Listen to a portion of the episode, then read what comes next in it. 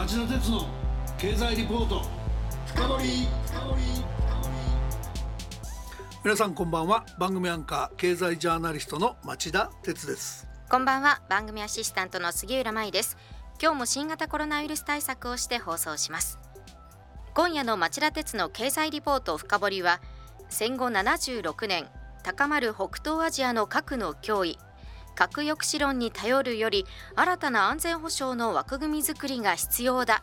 というタイトルで先週に引き続き旧原子力委員会の委員長代理で日本経済研究センターの特任研究員も兼ねておられる鈴木達次郎さんにリモートでご出演いただきます。鈴木さんこんばんは。こんばんは、こんばんは、よろしくお願いします。よろしくお願いいたします。今日8月6日広島は1945年の原子爆弾の投下から76年目の原爆の日を迎えました、えー、二度とあの悲劇を繰り返さないために核兵器廃絶が我々の悲願となっています。ですがまあそうした願いに反して北東アジアでは核の脅威が高まり続けており韓国や日本が核武装に踏み切る核ドミノまで懸念される状況が生じつつあり看過できないっていうのが鈴木さんの先週のお話でした。そこで今週はどうすればそういう事態を解決できるのかそうした危険な兆候の目を摘み悲願である核軍縮の確固とした道筋が確立できるのか、まあ、この問題の第一人者である鈴木さんにそのシナリオを聞かせてもらおうと思っています。ということで鈴木さん今夜もよろしくお願いします。はい、よろしくお願いします。それでは CM の後町田さんにじっくりインタビューしてもらいましょう。この番組はエネルギーを新しい時代へ。ジェラがお送りします。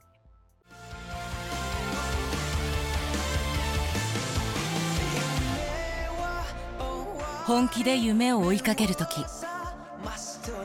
新しい一歩を踏み出す時。大切なものを守りたい時。誰も見たことがないものを作り出す時。自分の限界に挑む時。絶対できないと思って始める人はいない。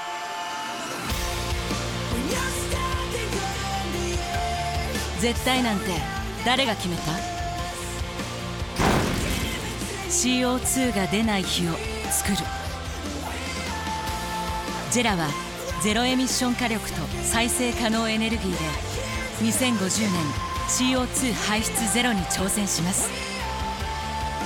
発電の常識を変えてみせる。JERA. 町田鉄の経済リポート深掘それではまず鈴木さんのプロフィールをご紹介します。鈴木さんは1951年生まれ1988年に東京大学大学院で工学博士号を取得された後マサチューセッツ工科大国際問題研究センター主任研究員や電力中央研究所研究参事を歴任。2010年1月から4年2ヶ月にわたり旧原子力委員会の委員長代理をお務めになられました。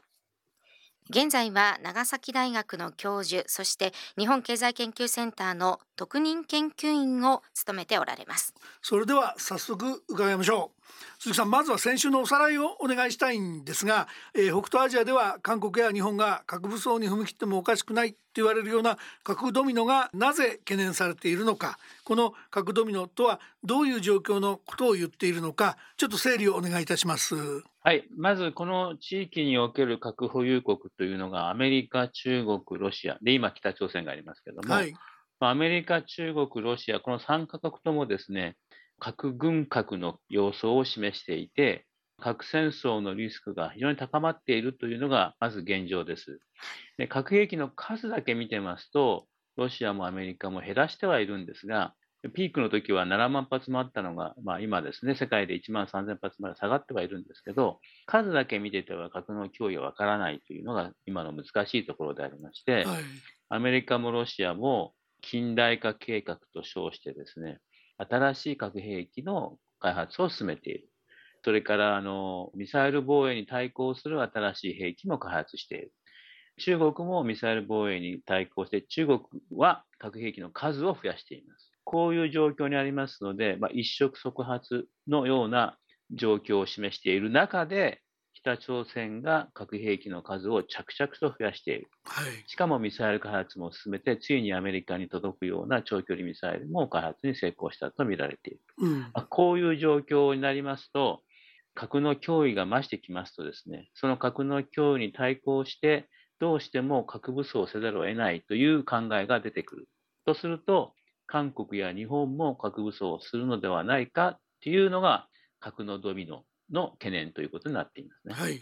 それはいきなりそこまでいくということではないんだけども、そういう状況が醸成されつつあるっていうことでしたよね。そうですね。はい。どういうステップを踏んでそうなるんだっていうお話でしたっけ？はい。核武装論っていうのは基本的にはあの相手が核を持った場合に自分も核を持たなきゃいけない。それは核抑止っていう考え方に基づくもので、核兵器を持たないと相手の核が先に撃たれてしまうということですね。この核抑止論っていうのを追求していくと、核武装になってしまうわけですが、段階的に核武装はしないけれども、まあ、潜在的な核兵器能力を持とうとかですね、あるいは日本のように非核三原則を持ってるけども、その一原則を緩めて核兵器をもう一度配備してもらったり、あるいは核シェアリングと称してですね、核兵器の運用に参加する。要するに自分たちは核兵器持たないけども、実質的に相手には核の抑止力を働かせるっていうふうな考え方になっていく。こういうことですね。そういう意味では日本は原子力発電所で使用済みの核燃料がたくさんあって出ていてそれは核兵器を作るに必要なプロトニウムとしては十分な量になっており第一段階にはすでにあるんだということも見方によっては言えるわけですね。はいおっしゃる通り潜在的な核保有能力という意味ではもう日本はすでに持っている。実は核武装をですね論をしたときに核武装ができない理由の一つとしてその技術的経済的能力っていうのが当然あるわけですね。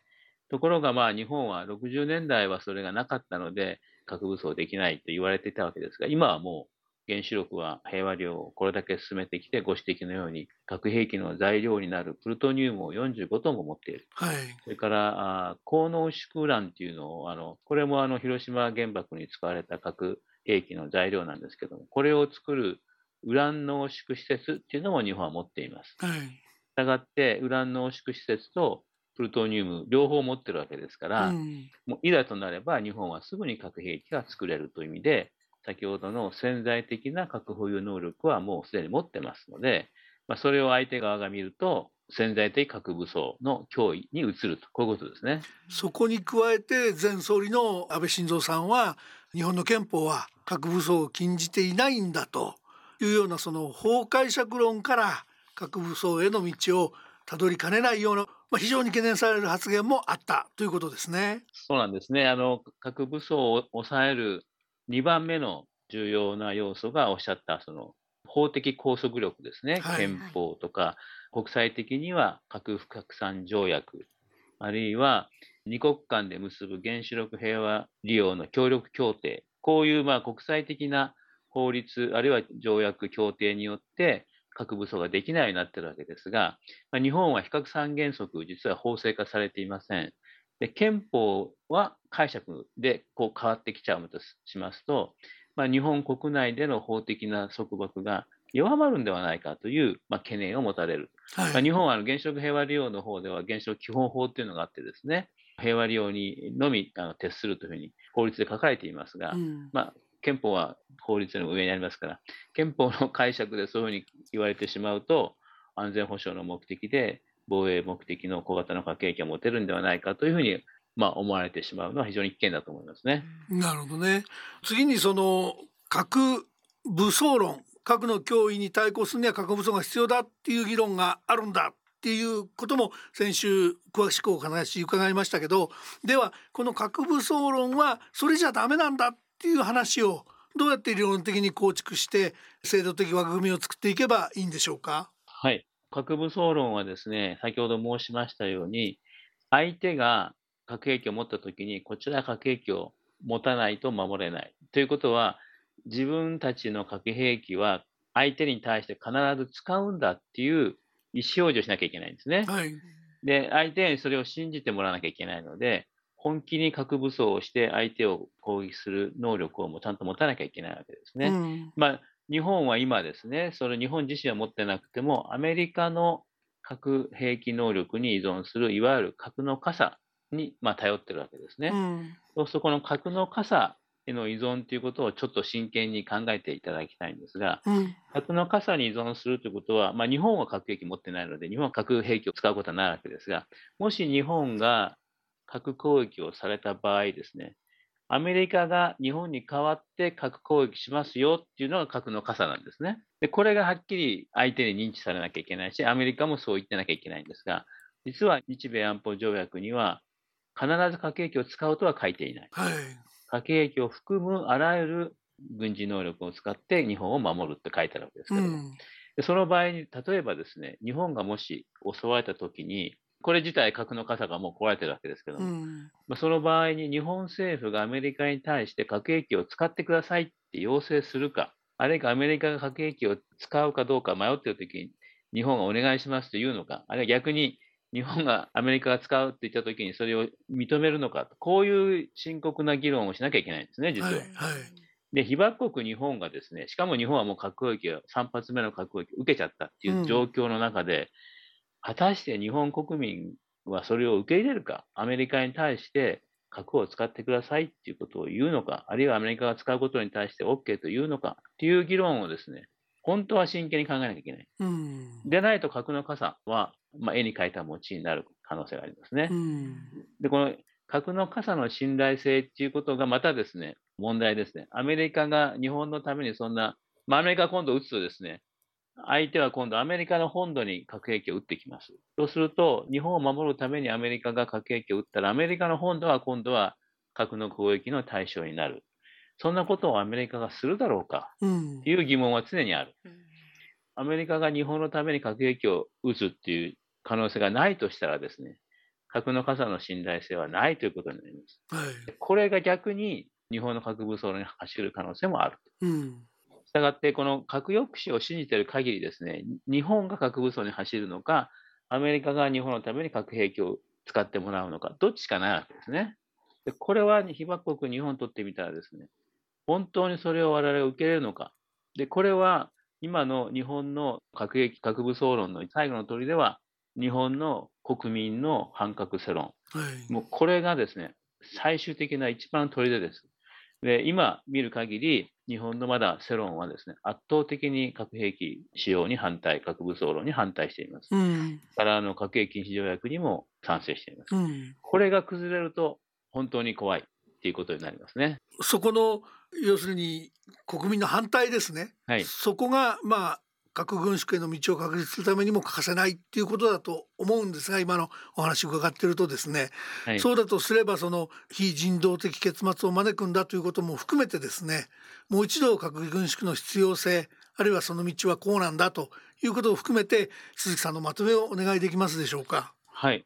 核抑止に依存することのリスクっていうのをもう一度考えていただきたいということですね。はい、これを考えますと、やはり日本は核抑止に依存しない安全保障、平和の枠組みを作っていくことが必要であり、それをプッシュするのは国民の世論だと思います。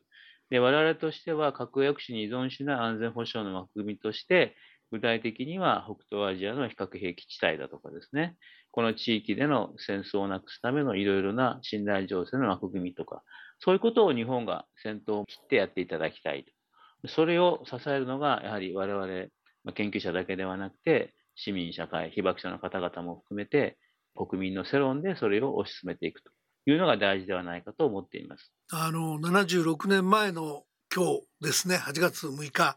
広島で一発の原子爆弾で10万人の方が亡くなっている。この問題ももう一度重く考えたいところですよね。そうですね。もうあの被爆者の方々がだんだん少なくなっていく状況で、もう我々世代、もっとその若い世代がその核兵器の悲惨さを伝え、そしてその、これはですね、過去の話ではなくて、現在の話だということを皆さんに分かっていただきたいと思います。いつ何時核兵器が空から降ってくるか分からないという状況にあるということを認識していただきたいですね。そうですね。杉浦さんから鈴木先生にご質問ありますか？そうですね。まあ、お話伺ってみて。核の傘の対する日本の意思表示ですねこれをどうやって日本が声を上げていけばいいのか、まあ、非常に考えさせられたんですけれども実際にあのこのロシアや中国北朝鮮の近隣の諸国というのはこのアメリカの核の傘にいる日本に対してはどういうふうに思っているんですかね？あの日本が核の傘にあるということは、日本核武装する可能性が低いということでですね、それ自体は決して悪いことではないと思っていると思いますが、したがって核の傘が崩れない方がいいと思っていると思いますけども、やはり彼らにとっての一番の懸念はアメリカなので、はい、アメリカの核兵器能力を下げていく。で、えーまあ、最近、バイデン政権になって、ようやくまたアメリカとロシアの対話が始まったことは嬉しいニュースですし、アメリカはあのバイデン新政権は核軍縮に真剣に取り組んでもらえると思いますので、この時に日本がですね、その邪魔をしないように、例えばバイデン政権が新しい核政策の中に先制不使用ということを考えていますけれども、あ最初に攻撃しないということですね、核兵器で、はい。これは日本が一度反対したというふうに報道されていますので、そうではなくて、そういう軍縮政策に日本自らが賛成していくということが大事ではないかと思っています。あとはまあ最後になりますけど核兵器禁止条約の日本の批准これもやっぱりしっかり政府に働きかけていきたいところですね。はい、そうですね。これもあの国民のあの世論のあの圧倒的なあ支持がありますので、これをもってですね、国会議員に直接話しかけてですね、禁止条約になぜ参加できないのかということを問い詰めると。まあ、すぐにはなかなか難しいと思いますが、せめてオブザーバーとして禁止条約の締約会議に参加して日本の存在感を示すということが大事ではないかと思っています。鈴木さん2週にわたって核軍縮をめぐる貴重なお話をありがとうございました。二度と核兵器を使用させないためにこれからも折に触れてお話を聞かせてください。はいありがとうございました。町田鉄の経済リポート深掘